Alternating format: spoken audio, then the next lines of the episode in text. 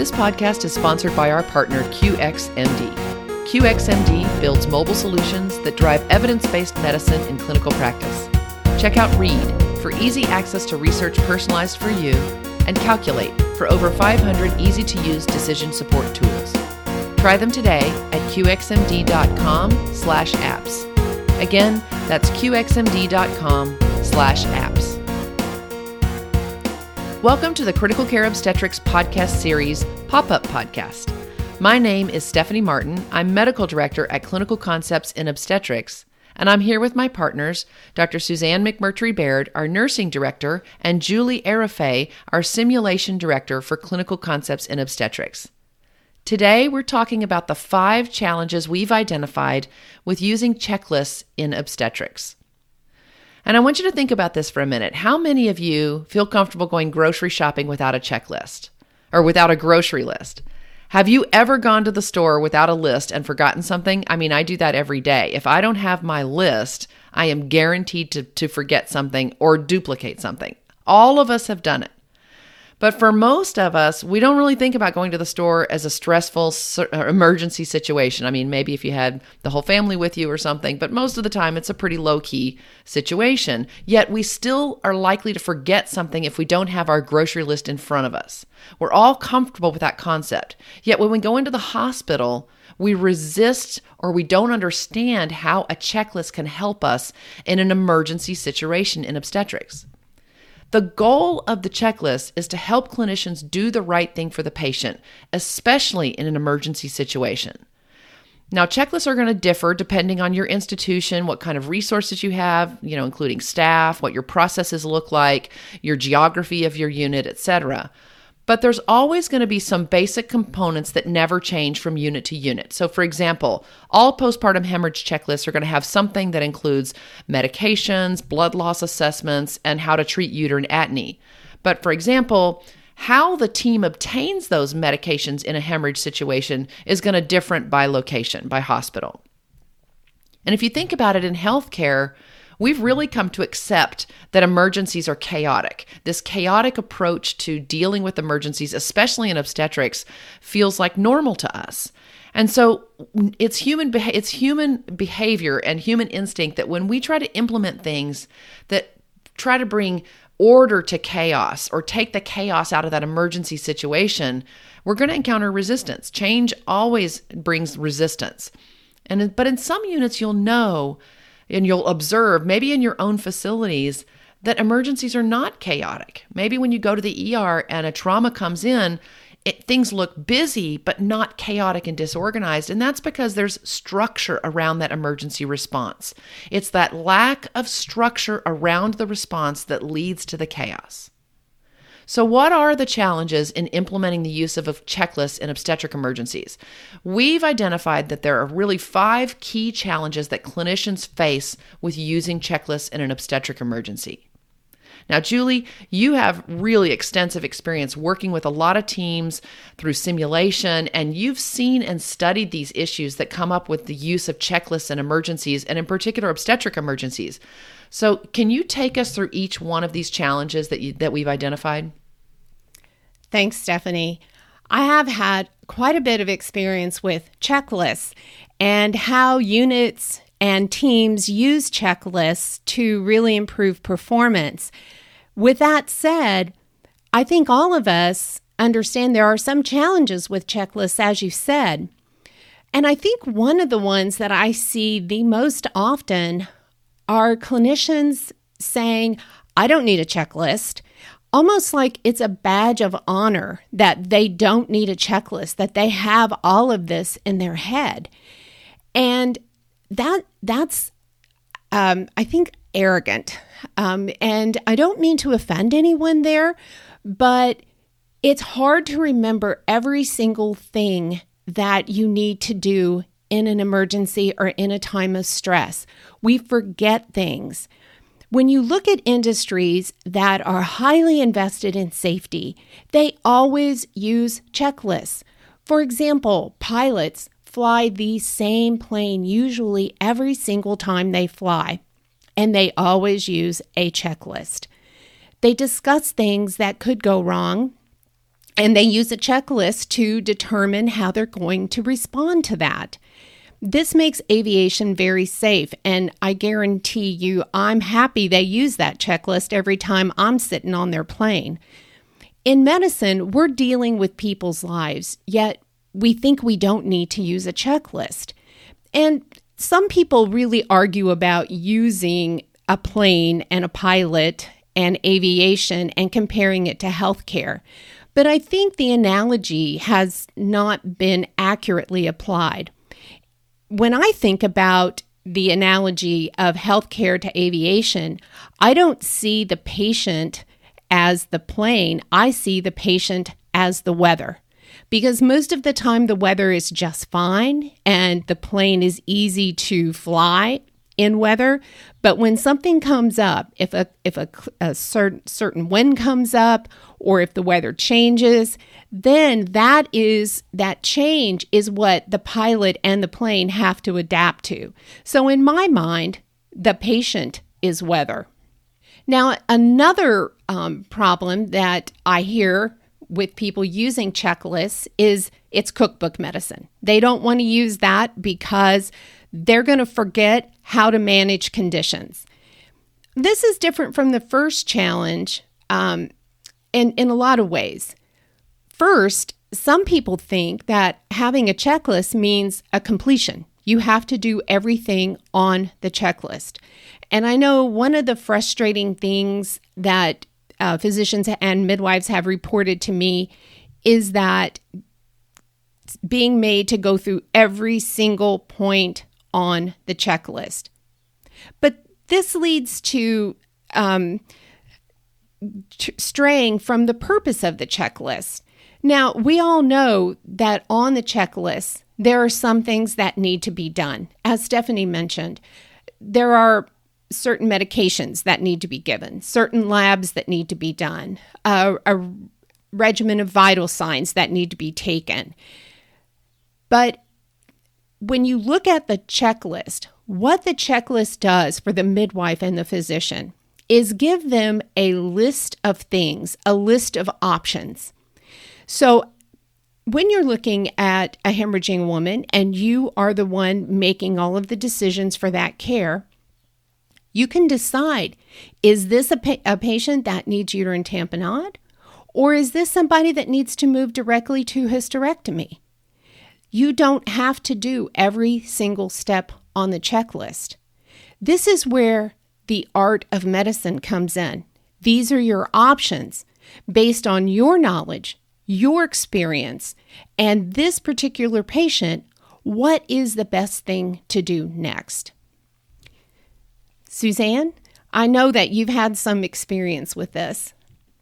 Right. And I I really see this I, I, like the term options because it's not cookbook. It it also entails the art of your assessments that you're going through with that particular patient that will lead you to that next decision. And it really is a a way of just laying it out like so that you don't forget. I love the grocery store analogy um, and that example. Um, but as in healthcare, when you're sitting there looking at this patient, it's all individualized to that patient. Yeah, I, as you know, I look back on, you know, working with a whole bunch of different teams and taking care of these patients. Checklists, I think, as a physician or a midwife, when you're being told what to do it, it's it can it can kind of get our hackles up and think you know well you can't tell me how to practice medicine and I know what I'm doing but on the flip side, I see some, uh, particularly in the newer generation of, of physicians that are coming up, that are getting very comfortable with the idea of having protocols and guidelines that maybe some of us who have been practicing longer, you know, had to transition into you know, they're a little bit more comfortable with using guidelines or checklists or whatever, perhaps. But I see the tendency for what I call getting checklisted to death. And I think that applies for both the patients and the providers. So, as a physician or a midwife, you're like, well, I feel like I'm, these checklists are being forced on me. But on the flip side, physicians or midwives can get too hooked on the checklist and forget to see is the patient responding to the interventions that the checklist is requesting that you consider. So the checklist is intended to make you think about doing something, but it doesn't mean you can't bypass some of those things. So, for example, if you've got a hemorrhaging patient and she needs a hysterectomy, you don't have to go through every single step in managing hemorrhage if the patient is not responding and needs the definitive treatment. Don't checklist the patient to death and skip the and delay doing the definitive treatment that's necessary. That's a great point. And I think one of the things that you can use the checklist for when you've skipped steps is to reflect your thought process. This was not done because of this and this when you're writing a note. So if you're being held to a protocol and you have, for whatever reason, decided not to go through every step, then it's a clear indication of how you can reflect your thought process so that when you're writing your note, it's very clear what you were thinking. Another issue that checklists have, they are often created at a computer by people who may or may not be taking care of patients and they may not test them. Uh, sometimes checklists are developed from protocols or guidelines that are written and never tested on the unit. So it's it's unclear whether this protocol can actually be easily carried out on the unit. Now, it doesn't mean that you don't do the standard of care. That's that's not what we're saying at all. But what we're saying is when you write a protocol, you need to make sure that the unit and the system supports implementation of this protocol and the key actions that we all know are important for, for patient care.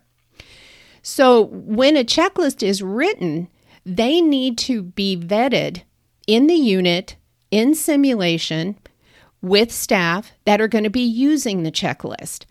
And for those who write checklists, please don't think this is a one and done. It is not.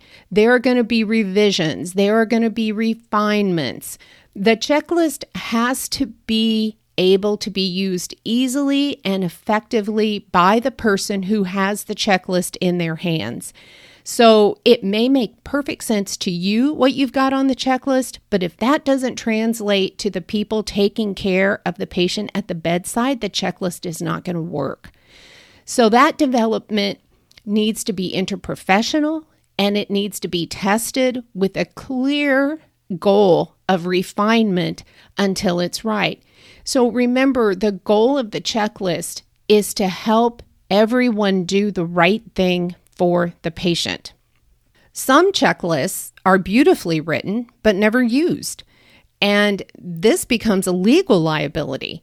So if you have a checklist as part of your way you're supposed to be doing things and you're not using them, that can be a liability.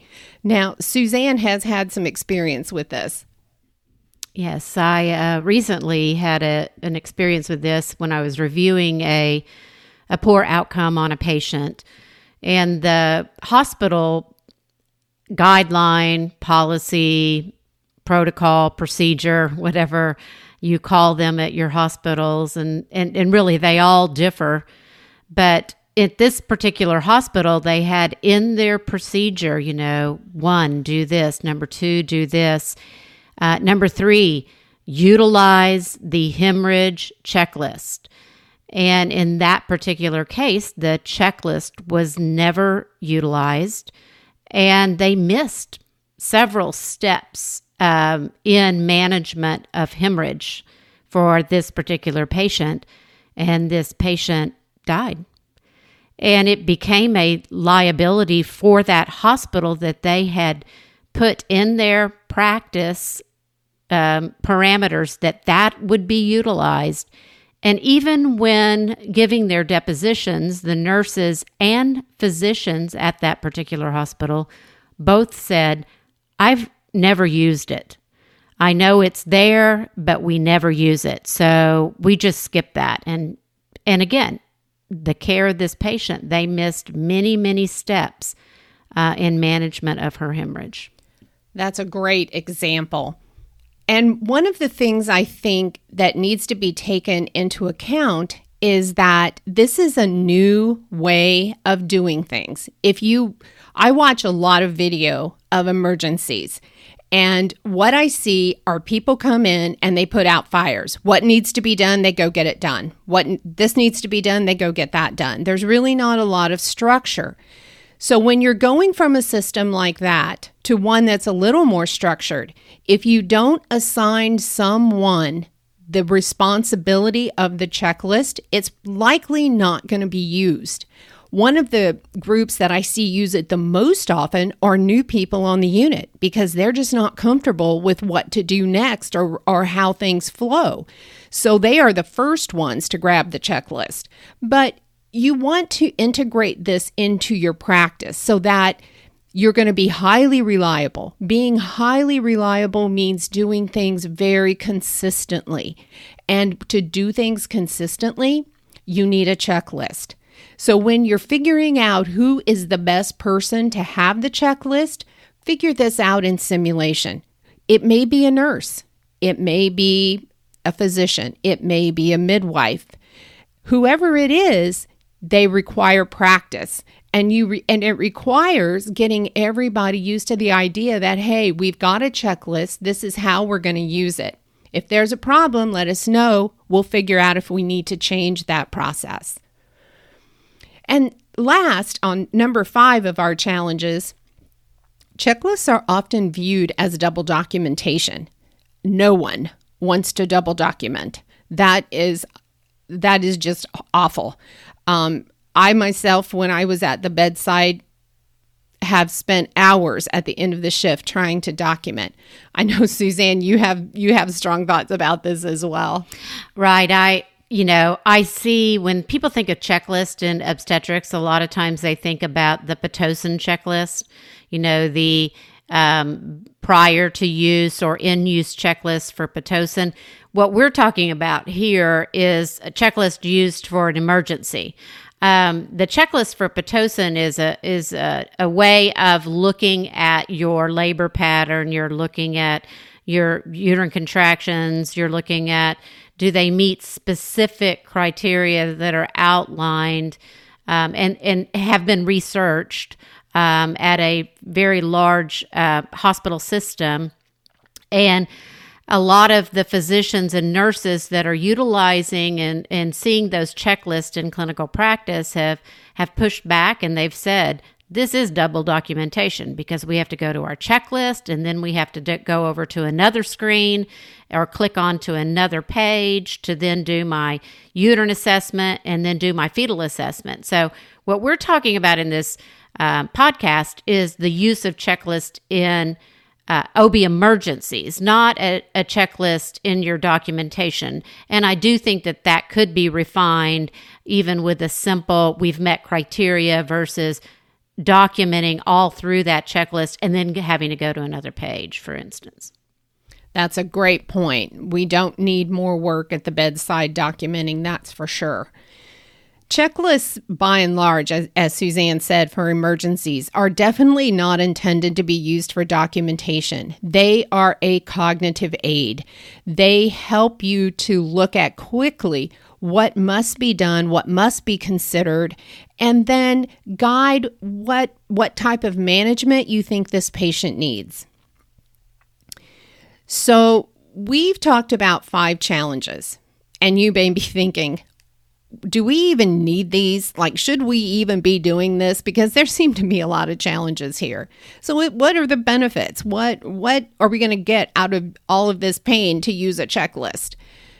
Well, how many protocols do you have on your unit? Or I might even ask, how many uh, emergencies do you have on your unit? And how do you respond to them? If you have a protocol for most of the major OB emergencies, which we hope you do, those things change on, on a regular basis. There may be one thing that's tweaked here or one thing that's tweaked there. How often do those changes get accurately communicated to everybody on the unit? And that becomes a problem. Uh, I know several nurse managers I talk to say people don't read their emails. People get overwhelmed with these things. So, how do you keep up with all of these changes?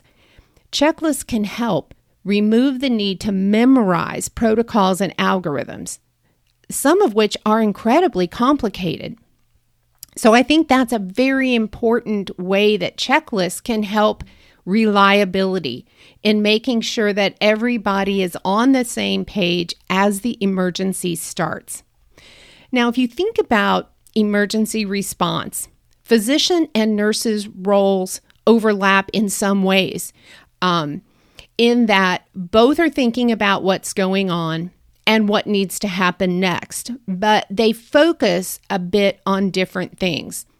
So, in any emergency, initially, there are many things that have to be done simultaneously, and that is overwhelming. It's overwhelming even in a simulation. P- you, people's heart rates go up. They get stressed about thinking about all of these things to do. So, I, had um, experience in a study where we had to review video, um, many videos of a maternal cardiac arrest. And what we noticed was that the anesthesiologist was at the head of the bed, the obstetrician was at the foot of the bed, and the nurses were running around literally like ants. So when you have um, an emergency, the anesthesiologist and the obstetrician or midwife are doing what it is they do. They're assessing, they're thinking about what to do next. The nurses are trying to get all of the tasks done. Does the patient need a catheter? Does the patient need, how often do vital signs need to be taken? What needs to be hooked up? Who else needs to be brought into the room? There are countless things that the nurses are doing. So when you look at the checklist, the checklist can help identify some of those key tasks and make sure they're being done. Are they being done? Has something been forgotten? Also, when you have a checklist and you're following through with the midwife, you can begin to see what is going to happen next. Because on the checklist, these are the next three things that whoever's caring for the patient is going to be considering. So it's very easy to walk over and say, is this what you, is this where you're going next? I, I can get that ready for you. For example, if the patient's bleeding and a uterine tamponade device could be used, who's ever, whoever has the checklist, let's say it's a nurse, can walk over to the midwife or the physician and say, Are you going to move to a uterine tamponade, tamponade device next? If they say yes, that can be set up ahead of time so that when it's time to use it, it's not the order first time being given, it's going into their hands so they can use it immediately. So, anticipating the next procedure, or anticipating the med, or the second IV, or a central line, or the massive transfusion protocol is really important. Now, for midwives and physicians, they might be thinking of how to get all of these tasks accomplished. But they're also focusing on the patient and what's happening with the patient and what they're going to be doing next. So for them, the checklist kind of allows them to see where they're at in their management plan or in what they're thinking about doing. And they're taught to make these decisions. But if you think about what happens in the mind of the leader in the beginning of an emergency, let's just explore what that cognitive load is. So, when you walk into the room as the person who's responsible for this patient, you're assessing the patient, and quite honestly, you're pro- probably looking to see who who is in there, uh, what staff is in there. You're thinking about roles. You're considering a differential diagnosis. You're anticipating next steps. You're thinking about options. You're trying to decide what's the best option, what what order of options, what labs do you need? What medications do you need? How are you going to perform these procedures? Actually, do something hands on, plus think through all of this. And then, if someone new comes in the room, you're supposed to give them report. That's that is a cognitive load that is very high. And on top of this, if you're using closed loop communication, seven to eight people may be talking to you while you are thinking about all of this. This is why it's incredibly important to offload some of that off of the leader, and a checklist can do that. It is not a sign of weakness. Uh, you, as a human, you cannot think about all of these things at once. This was discovered very early on in aviation and, and in space. Pilots or astronauts would never consider taking that cognitive load on. It's just not safe. So, in an emergency, somebody must have the ability to problem solve and communicate. And the, the midwife and the physician need to be able to do that. Having all of the other tasks in some kind of structure and being managed by a nurse that can make sure all of these things are getting done just supports the work that that person who's ultimately responsible for the patient has. Most physicians and midwives don't sit down and think about this cognitive load. And I have had, I can't tell you how many physicians that I think are just excellent come to me and say, I'm not going to participate in simulation because people will understand that I don't know what I'm doing. And I think to translate that, I think what they mean is I can't do all of these things simultaneously at once. I have to be the leader in an emergency, and I can't have people watching this process that I'm trying to do all these things at once on video. Stephanie, have you had experience this way? Well, yeah, I used to feel that way before, you know, when I was first getting introduced into the world of simulation. Um, you know, I absolutely had those same feelings. I was afraid, you know, everybody would understand that I didn't really know what to do in that situation, or maybe I felt like I needed to be in control of what everyone else was doing in the room. And, um, you know, you and Suzanne say over and over, you know, the nurse runs the room, the physician runs the patient. But I wasn't trained that way in the beginning. And it was the physician runs everything, and everyone's looking to you to do everything and be in control of everything one of uh, uh, books that I read early on in my medical career is called The House of God. And there's a line in there, I forget the author, but it's a, a really interesting book. And there's a line in there that says, Don't be afraid to ask for help. Just remember that asking for help is a sign of weakness.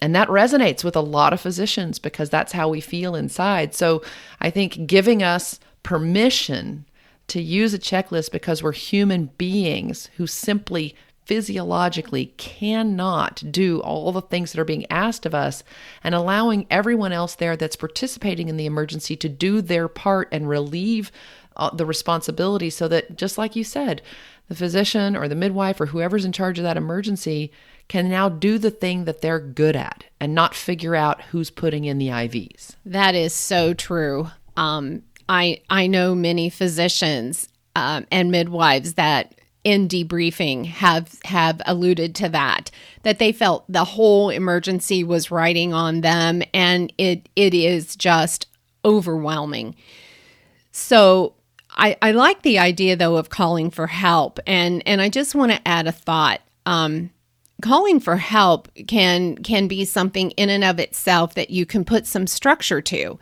and I had the benefit of learning a lot about simulation from Dr. Lou Halamek, who I worked with for years at CAPE, the Center for Advanced Pediatric and Perinatal Education.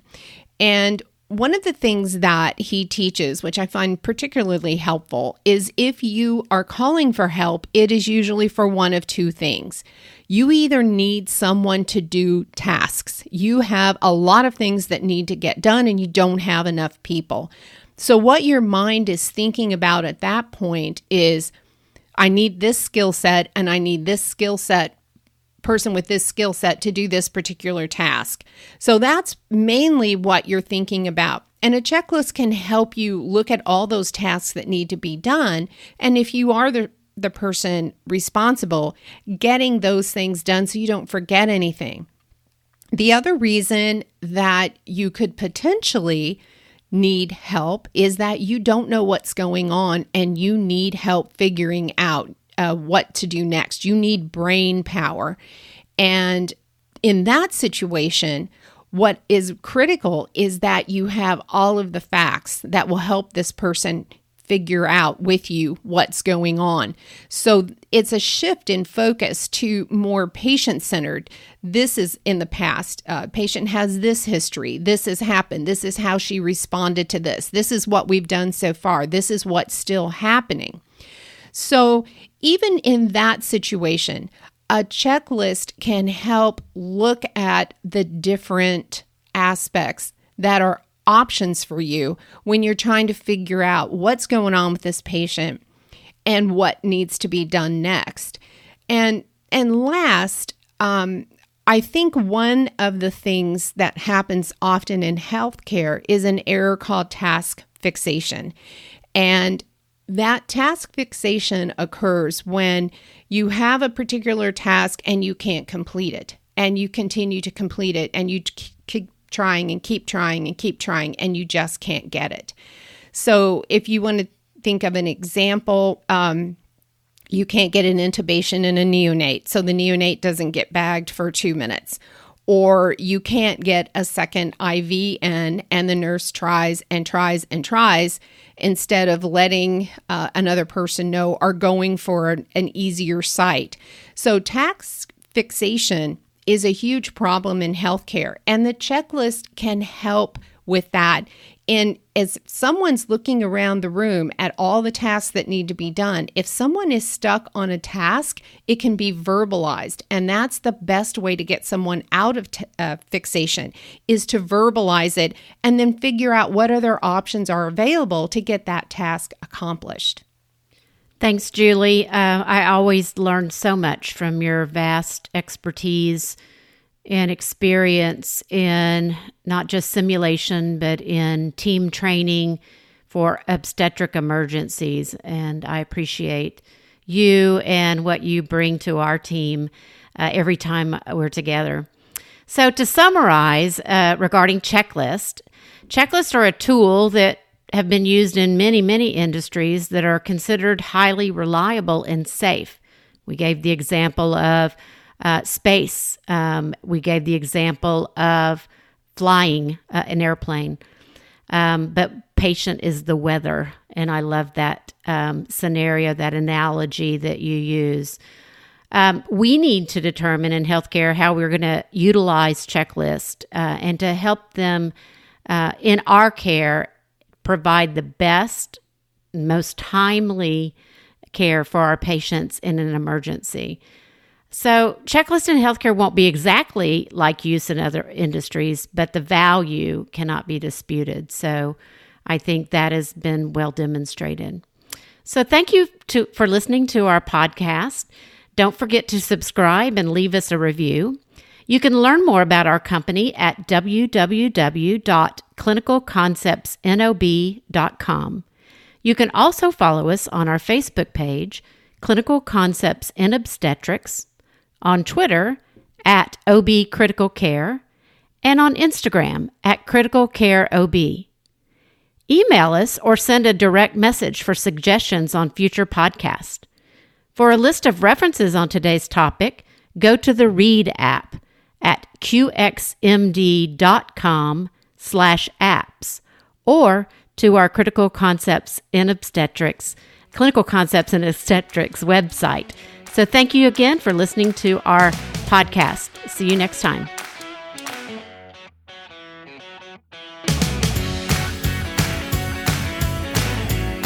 This podcast and music was produced by Austin Bear. Are you looking to create a podcast? Please reach out to NashvillePodcast at gmail.com. Once again, that is Nashville Podcast at gmail.com.